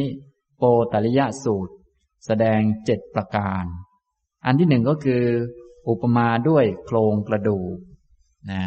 เป็นกระดูกที่เขาเลาะเนื้อออกหมดแล้ว เหลือแต่เลือดติดอยู่บ้างเล็กน้อย ทีนี้อุปมาพวกเราที่เป็นสัตว์ทั้งหลายที่เวียนว่ายตายเกิดนี้ เป็นสุนัขที่หิวโซ ไม่ใช่สุนัขธรรมดานะ เป็นหมาหิวว่างั้นเถอะนะนะไม่ใช่สุนัขธรรมดา เป็นสุนัขที่หิวโซ เขาโยนโครงกระดูกมาให้ รงกระดูกนั้นติดเลือดอยู่นิดนึง มีติดเลือดอยู่บ้าง เขาเอาเนื้อออกหมดแล้ว ถามว่าสุนัขนั้นมันจะกินแล้วมันจะอิ่มจะหายหิวบ้างไหม ไม่ เลียแล้วก็มีแต่หิวหนักขึ้นไปเรื่อยๆ มีแต่ประสบความยุ่งยากลำบาก เหน็ดเหนื่อย และหิวมากขึ้นทุกวันทุกวันทุกวันไป ซึ่งท่านทั้งหลายที่แสวงหาและหมกมุ่นอยู่กับกามมาก็คงจะทราบ นะมีแต่หิวขึ้นทุกวันทุกวันไปเรื่อยๆอย่างนั้นแหละ นะ อันนี้ก็พิจารณาได้จะได้เห็นโทษ พอเห็นโทษแล้วใจมันก็จะไม่ไปทางนั้น ต้องเห็นโทษก่อนมันถึงจะไม่ไป ไม่งั้นใจของเรานี่มันก็คุมไม่อยู่ ต้องมีปัญญาอ่าอย่างนี้จึงจะบอกสอนได้นะมีปัญญาเห็นโทษแล้วก็ต่อไปก็จะได้เห็นคุณค่าของเนคขมมะ มา ฟังธรรมปฏิบัติธรรมฝึกสติทำสมาธิให้จิตตั้งมั่น เจริญปัญญาต่อไปได้นะครับ ต่อไปอุปมาที่สองอุปมาเหมือนกับชิ้นเนื้อนะซึ่งอุปมานี้ก็คล้ายๆ กับชาวโลกและสัตว์ทั้งหลายนี้ เหมือนกับนกแร้ง นกตะกลุมหรือว่านกเหยี่ยวคาบชิ้นเนื้อไป ทีนี้พวกฝูงนกแร้ง ฝูงนกตะกลุมก็ดี ฝูงนกเหยี่ยวก็ดี ก็พากันมารุมนะเพราะการมคุณนี่มีคนต้องการกันเยอะเขาก็รุมจิกรุมถึงกัน ถ้าคนที่มีอยู่เนี่ยไม่รีบปล่อยไป ก็จะต้องตบตีหรือว่าจิกกับเขา ต้องตายหรือว่าทุกปางตายนะฉะนั้นถ้าไม่อยากทุกปางตายถึงเวลาที่คนอื่นเขาแย่งก็ต้อง ดูกำลังประลองกำลังกันสักนิดนึง ถ้าประลองแล้วรู้สึกว่าสู้เขาไม่ไหวก็จงให้เขาไป ก็จะไม่บาดเจ็บมากนัก แต่ถ้าเอาเป็นเอาตายกันก็ได้ตายจริง ๆ นะนะอย่างนั้นแต่ก็จะไม่ได้ชิ้นเนื้อนั้นไปนี่อุปมากามเหมือนกับชิ้นเนื้อนะครับ อุปมามีหลายอย่างท่านทั้งหลายก็จำไว้บางอุปมาที่เข้าลึกซึ้งในใจได้ดี เนื่องจากว่า ถ้าอย่างพระพุทธองค์ก็แสดงเหมาะสม ส่วนทางพวกเรานี่ก็ฟังเอาอันไหนที่เข้ากับใจดีๆ แล้วก็เอาไปใส่ใจเสมอๆบ่อยๆนะมีอะไรที่เป็นกรรมคุณ เช่นเงินขึ้นมาก็โอ้ชิ้นเนื้อ อะไรก็ว่าไป อันที่มันลึกซึ้งเข้าไปในใจนั่นแหละนะบางท่านอาจจะอุปมาอื่นก็ได้ แล้วแต่ท่านนะครับ มีลูกมีหลาน มีสามีภรรยาก็พิจารณาดู ความสุขที่เกิดจากคำพูด การเอาใจของเขาเป็นต้นนี้ก็อยู่ไม่นานนะก็ต้องรู้จักนะครับ ต่อไปอุปมาที่สามก็คืออุปมาด้วยคบเพลิงหญ้า บุรุษถือคบเพลิงหญ้าที่ติดไฟไป แล้วเดินทวนลมคบเพลิงหญ้าก็อาจจะมีประโยชน์ในแง่ ให้แสงสว่างได้บ้างในเวลากลางคืน แต่เดินทวนลมไปนี้ต้องระมัดระวังสะเก็ดของไฟอาจจะโดนหน้า แล้วมันก็ไหม้ไปเรื่อยๆ สักหน่อยมันจะไหม้มาถึงมือแล้ว มันก็จะร้อนลวกมือไปเรื่อยๆ ฉะนั้นถึงเวลาก็ต้องทิ้งไป ปล่อยไป และตอนถืออยู่ก็ต้องระมัดระวัง เดี๋ยวไฟมันจะมา ชนตาหรือว่าไหม้ตา บางคนถูกกามคุณไหม้ตาจนตาบอดไปเลยก็มี อันนี้ก็อันตรายนะ ต่อมาอุปมาที่สี่อุปมาด้วยหลุมฐานเพลิง นะหลุมฐานเพลิงที่เร่าร้อนมาก มีคนสองคนเนี่ยดึงเราฉุดเราลงไป คนที่แข็งแรงฉุดลงไป เราจะลงไปไหมนะฉะนั้นชาวโลกนี่รู้สึกว่าเขาจะฉุดเราไปทางโน้นทางนี้ อยากเอาเราไปเป็นพวก เดี๋ยวก็มีข่าวโน้นข่าวนี้ อ่า ให้เราไปเป็นพวกเขาอย่างนั้นอย่างนี้ นี้ต้องระมัดระวัง เขาโฆษณา ให้เราไปเอาของเขาให้เอา ดังนั้นอย่างนี้ก็ว่าไปนะอย่างนี้ก็เหมือนฉุดเราลงไปในหลุมฐานเพลิง และเราก็ตาย แล้วก็ทุกปางตาย เวียนว่ายตายเกิดไปเรื่อยๆที่พวกเราเวียนว่ายตายเกิดมานาน และที่ยังเกิดในกามภูมิก็เป็นเพราะอย่างนี้ ที่ยังเป็นหญิงเป็นชายกันก็เพราะอย่างนี้แหละนะเป็นผู้ชายก็เพราะรักผู้หญิง เป็นผู้หญิงก็เพราะรักผู้ชาย ก็กลับไปกลับมาเวียนว่ายอยู่อย่างนี้ และดีที่ได้รับผลคือ เป็นผลของทานของศีลจึงได้เกิดเป็นคน ถ้าไม่มีทานไม่มีศีลเป็นผลของทุจริตนี่หนักกว่านี้ไปตกอบายอีก เนี่ย นี้ขนาดเอาผลของสิ่งที่ดีมาพิจารณาเนี่ยก็เห็นชัดนะนะฉะนั้นทำทานรักษาศีลก็ต้องทำให้เป็นให้ถูกต้อง จะได้เป็นบารมีช่วย ดันตนเองไปสู่นิพพานทำให้เกิดความอำนวยความสะดวก เพราะจิตที่ให้ทานบริจาคนี้มันก็ปลอดโปร่ง จิตมันดี จิตดีมันก็สะดวกในการเจริญมรรคศีลก็ดีเป็นพื้นฐาน ดีๆ ทั้งนั้นเลย แต่ถ้าเอาดีเหล่านี้มายึดมาถือ เหตุดีผลดีเรายึดถือมันก็ไม่ดี มันไม่ดีตอนยึดถือนี่แหละ อย่างนี้นะครับ ฉะนั้นแบบที่พวกเรามีเครื่องอำนวยความสะดวก เช่น โทรศัพท์เป็นต้น นี้มันสะดวก ว่าไปแล้วสะดวกมันก็ดี แต่หลายๆท่านตอนนี้ชักจะไม่สะดวกแล้ว จะฟังธรรมก็มีแต่เสียงโทรศัพท์มาอยู่เรื่อย จะทำอะไรก็ต้องเช็คโทรศัพท์อยู่เรื่อย จะไปไหนมาไหนก็ โอ้โห ไปเร็วไม่ได้ ช้าเพราะโทรศัพท์แหละมันอยู่ไหนมันอยู่ไหนน่อย่างนี้ก็รู้สึกว่าจะไม่อำนวยความสะดวก ส่วนใหญ่จะไม่ค่อยสะดวก อันนี้เป็นเพราะอะไร ก็เพราะไปติดมันนะอย่างนี้ ฉะนั้นก็เหมือนกันกับ กามคุณทั้งหลายที่เรามีเงินทอง การยอมรับหรืออะไรต่างๆ ถ้าเอามาใช้ให้เกิดประโยชน์ก็ดีมากอ่าต้องเห็นโทษของมัน จะได้เอามันมาใช้ประโยชน์ต่อไป แต่ถ้าไม่เห็นโทษไปติดไปคล้อง อันนี้ก็จะเหนื่อยเลยทีนี้นะครับ นี้อุปมาด้วยหลุมฐานเพลิง อุปมาที่สี่ต่อไปอุปมาที่ห้าคืออุปมาด้วยความฝัน สิ่งที่มีทั้งหมดเนี่ยก็เหมือนกับความฝัน เพราะว่าอยู่กับเราไม่นาน เหมือนคนเขาฝันเห็นสวนป่า สถานที่ที่น่ารื่นรมน่าพอใจ พอตื่นขึ้นมาก็หายไปนะพวกเราทั้งหลายในที่นี้มีญาติพี่น้องมีเครื่องอำนวยความสะดวกเยอะแยะมากมาย มีนั่นมีนี่มีร่างกายที่แข็งแรง นี้ก็เหมือนอยู่กับในความฝัน พอตื่นขึ้นมาอีกทีเนี่ย อาจจะหมดไปเลยนะอย่างนี้มันเป็นอย่างนี้แหละ เป็นธรรมดาธรรมชาติ จึงต้องรู้จักให้ดีๆนะอริยสาวกท่านเห็นกามทั้งหลายว่าอุปมาด้วยความฝัน ท่านจึง เห็นคุณค่าเห็นอานิสงส์ของเนคขมมะ แล้วก็ไปฝึกปฏิบัตินะทำอุเบกขาแบบอารมณ์เดียว ไม่อย่างนั้นจิตของเรานี่จะฟุ้งไป ตามรูปเสียงกลิ่นรสสัมผัสไปเรื่อยๆนะอย่างนี้นะครับ นี้อุปมาที่ห้าอุปมาด้วยความฝัน อุปมาอย่างที่หกคือ อุปมาด้วยของที่ขอยืม ของที่ยืมเขามานะหลายๆ ท่านรู้สึกยืมเขามาเยอะเลย ไม่รู้เจ้าของก็ทวงไปหมดหรือยังนะแต่สักหน่อยก็ต้องทวงหมดอยู่ดีนะยืมมาจนเต็มบ้านไปหมดเลย ต้องมีกดังเก็บของด้วย รู้สึกจะเยอะไปหน่อย อันนี้ก็ให้รู้จักว่า เออ นี่มันของขอยืม ยืมเขามาใช้ ยืมโลกเขามา ชั่วครั้งชั่วคราว อย่าว่าแต่ของภายนอกเลยแม้แต่ร่างกายของเรานี้ ก็เป็นของโลกเป็นธาตุของพ่อของแม่ แล้วก็เป็นอาหารที่เติมเข้าไปจนเติบโต ที่เติบโตได้ก็เพราะยังมีวิญญาณคลองอยู่ ยังมีวิญญาณเกิดดับอยู่ในนี้ก็เลยมีนามรูป มีอายตนะ แล้วก็มีผัสสะกระทบโน่นกระทบนี่ พอวิญญาณหมดไปกรรมหมดไปก็จบกัน อย่างนี้มันเป็นอย่างนี้นะและมันก็ไม่เป็นอย่างอื่นด้วย มันเป็นอย่างนี้เสมอมา ถ้าเราไปติดไปคล้องมันก็วุ่นวาย แต่ถ้าเข้าใจเห็นโทษ เห็นโทษ ที่เห็นโทษก็เพราะมันมีโทษนั่นแหละ นะ ส่วนประโยชน์นี่เราคงไม่ต้องเห็นหรอกเพราะมันเยอะอยู่แล้ว เห็นจนเข้าข้างมันเต็มที่แล้วนะตอนนี้ก็มาเห็นโทษบ่อยๆ นะเห็นตามที่มันเป็นจริง อย่างนี้นะครับ พอรู้จักโทษแล้วก็จะได้แยกแยะและ จะเอาเฉพาะส่วนที่เป็นประโยชน์มาใช้เป็นเครื่องอำนวยความสะดวกต่อไป ของขอยืมเขามานะ ฉะนั้นเวลาที่เขาทวงคืนก็ไม่สมควรแสดงอาการหวงแหน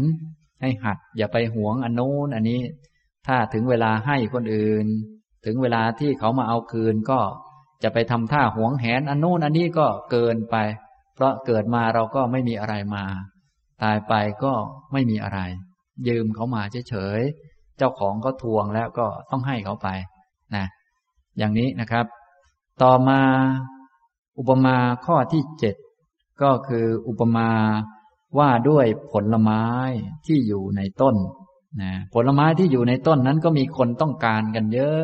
แต่ละคนก็มีวิธีเอาผลไม้ไม่เหมือนกัน บางคนก็ขึ้นเอาเพราะปีนได้ก็ไปขึ้นเอา บางคนปีนไม่ได้เอาเลื่อยมาเลย เลื่อยอย่างเนี้ย ฉะนั้นแต่ละคนก็มีวิธีการในการหาเงินไม่เหมือนกัน งานไม่เหมือนกัน หาเก้าอี้หาอำนาจหาความสุขไม่เหมือนกัน ก็ต้องมีการกระทบกระทั่งและไม่เหมือนกัน อย่างนี้ ฉะนั้นจึงต้องระมัดระวังนะต้องรู้จักหลบเลี่ยง อย่างเช่นคนที่หนึ่งขึ้นต้นไม้แล้ว คนที่สองเขาเลื่อยเอ้ยเขาเลื่อยแล้ว เราต้องรีบลง ไม่อย่างนั้นจะคาอยู่อย่างนั้นก็ ต้นไม้ก็ทับพอดีอย่างนี้นะพวกเราก็เหมือนกัน หาโน่นหานี่ หาเงินก็ต้องระมัดระวัง เพราะวิธีการของคนอื่นก็ไม่เหมือนกับของเรา จริง ๆ ก็หาเงินเหมือนกันนี่แหละ หาอำนาจหา นั่นหานี่เหมือนกันนะนี่แต่ว่าวิธีการไม่เหมือนจึงต้องระมัดระวังไว้ ให้รู้จักว่า กามเนี่ยอุปมาด้วยผลไม้ คนต้องการผลไม้เหมือนกัน แต่วิธีการเอาผลไม้ไม่เหมือนกันเนี่ยอย่างนี้พอเห็นโทษอย่างนี้แล้วจะได้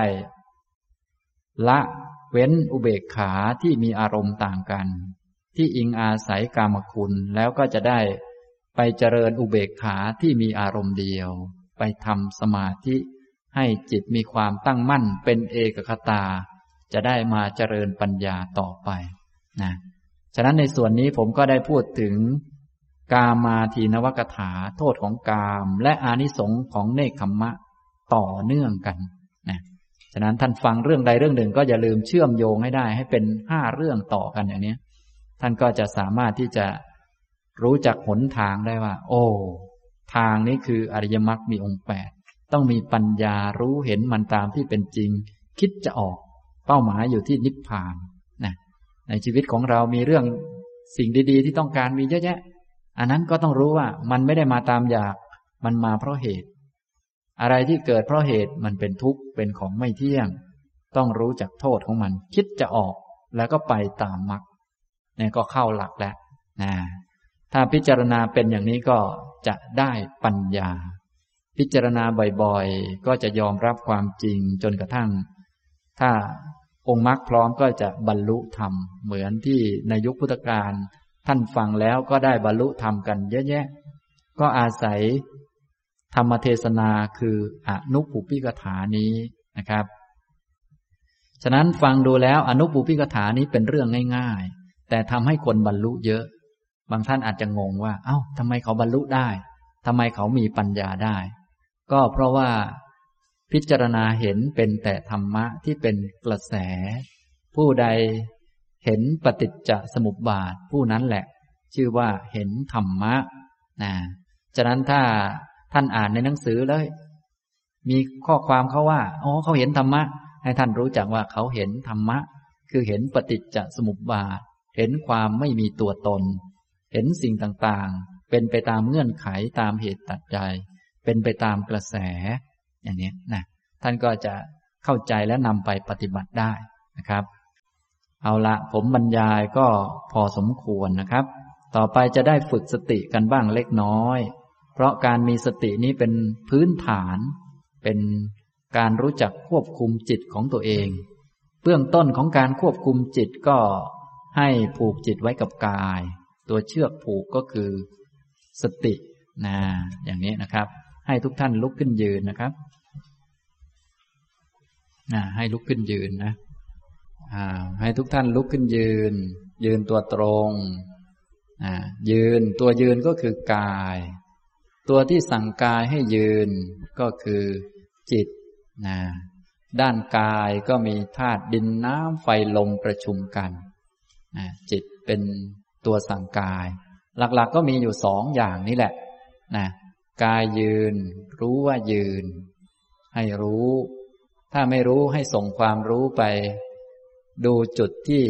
สังเกตได้ชัด ก็คือน้ำหนักที่ลงที่ฝ่าเท้าให้รับรู้ครับ ต่อไปให้ทุกท่านเอียงตัวไปด้านซ้าย เอียงตัวไปด้านซ้ายเอียงเยอะๆหน่อยก็ได้ ให้รู้ว่ากายมันเอียง จิตรับรู้ กายที่เอียงซ้ายนี่เป็นกาย กายอันหนึ่งจิตที่รับรู้กายที่เอียงซ้ายเป็นจิตหนึ่ง ต่อไปเอียงไปด้านขวา พอเอียงไปด้านขวา อันนี้เป็นอีกกายหนึ่ง เป็นอีกรูปหนึ่ง จิตที่รับรู้กายที่เอียงขวาเป็นอีกจิตหนึ่ง เอียงไปด้านซ้าย ให้รับรู้กาย จิตเป็นผู้รับรู้ เอียงไปด้านขวา ให้รับรู้กาย จิตเป็นผู้รับรู้ ยืนตัวตรง ให้รู้กาย ยืนอยู่นะกายที่เอียงเป็นกายหนึ่ง จิตที่รู้กายเอียงเป็นจิตหนึ่งกายที่ยืน ยืนตัวตรงเป็นกายหนึ่ง จิตที่รู้ กายที่ยืนตรงเป็นอีกจิตหนึ่ง คนละจิตกัน คนละจิตคนละกายคนละรูปคนละนามกัน ให้ฝึกบ่อยๆนะถ้ายังไม่ชัดเจนให้รับรู้ถึงจุดที่ชัดก่อน เช่นให้ท่านตั้งใจไปที่ฝ่าเท้านะตั้งใจไปฝ่าเท้า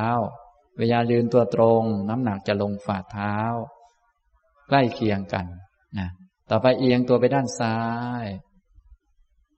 น้ำหนักจะมาด้านซ้ายมากกว่า นี้เป็นรูปหนึ่งรูปหนึ่ง จิตก็จิตหนึ่ง ต่อไปเอียงไปด้านขวา น้ำหนักก็จะมาด้านขวามากกว่า นี้ก็อีกรูปหนึ่ง จิตที่รับรู้ก็คนละจิตกันเอียงไปด้านซ้าย น้ำหนักก็จะมาด้านซ้าย นี้ก็อีกรูปหนึ่ง จิตก็อีกจิตหนึ่งคนละจิตกัน ตัวสติก็คือตัวผูกจิตให้มารับรู้ที่กาย เอียงไปด้านขวา ก็ให้รับรู้ เอียงไปด้านซ้าย ก็ให้รับรู้ ยืนตัวตรง ก็ให้รับรู้นะ อันนี้หลักการพื้นฐานง่ายๆก็คือ ให้เอาความรับรู้ เอาจิตมารู้ที่กาย และสังเกตดู กายเป็นคนเดินยืนนั่งนอนทำท่าอย่างนั้นอย่างนี้จิตเป็นคนรับรู้ กาย ที่เอียงไปซ้ายก็กายหนึ่งจิตที่รับรู้ก็จิตหนึ่งกายที่เอียงไปขวาก็กายหนึ่งจิตที่รับรู้ก็อีกจิตหนึ่งอย่างนี้นะครับ อันนี้ก็เป็นการฝึกง่าย ๆ อ้าวให้ทุกท่านนั่งลงได้นะครับ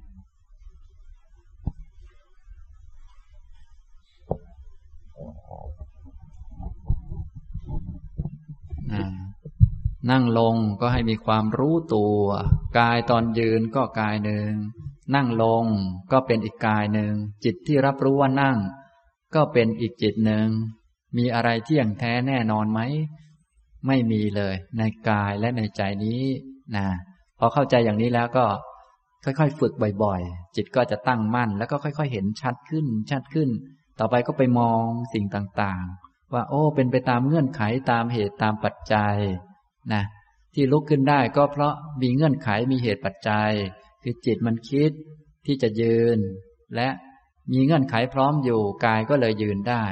บางครั้งจิตคิดจะยืน แต่กายไม่พร้อมก็ยืนไม่ได้เหมือนกัน เป็นไปตามเงื่อนไขตามเหตุปัจจัย ไม่ใช่ว่าคิดจะยืนทุกครั้งแล้วจะยืนได้ ต้องดูเงื่อนไข ดูเหตุดูปัจจัย เนี่ย ก็นามก็เป็นปัจจัยแก่รูป จิตเป็นปัจจัยแก่กาย คิดจะเดิน คิดนั่นคิดนี่ก็ไปทำนั่นทำนี่ มันก็เป็นเงื่อนไขเป็นไปตามเหตุตามปัจจัยอย่างนี้นะครับ ฉะนั้นทุกๆ เรื่องถ้าพิจารณาเป็น โดยเริ่มต้นตั้งแต่กายและใจของเรานี่แหละ เป็นจุดตั้งต้นนะก็อย่าลืม เบื้องต้นให้มีสติไว้ เดินยืนนั่งนอนให้รู้ตัวเสมอ ถ้ายังไม่ค่อยรู้ตัวให้ท่านหาเวลาฝึกเวลาทำนะพอฝึก หัดเดินจงกรมนั่งสมาธิหรือเอียงซ้ายเอียงขวาอย่างที่ผมยกตัวอย่างเมื่อกี้ไปแล้ว พอทำบ่อยๆ ให้มันชินและต่อไปก็เอาไปฝึกในชีวิตธรรมดา เดินซ้ายขวาให้รู้ตัว อย่างน้อยเอาความรู้ไปไว้ที่ฝ่าเท้า ซ้ายขวาซ้ายขวา อย่างนี้ไว้ก่อน ต่อมาก็ฝึก ให้รู้จักมีแต่ของไม่แน่นอนไม่เที่ยงต่อไปนะครับ เอาละบรรยายมาก็พอสมควรแก่เวลาแล้วนะครับอนุโมทนาทุกท่านครับ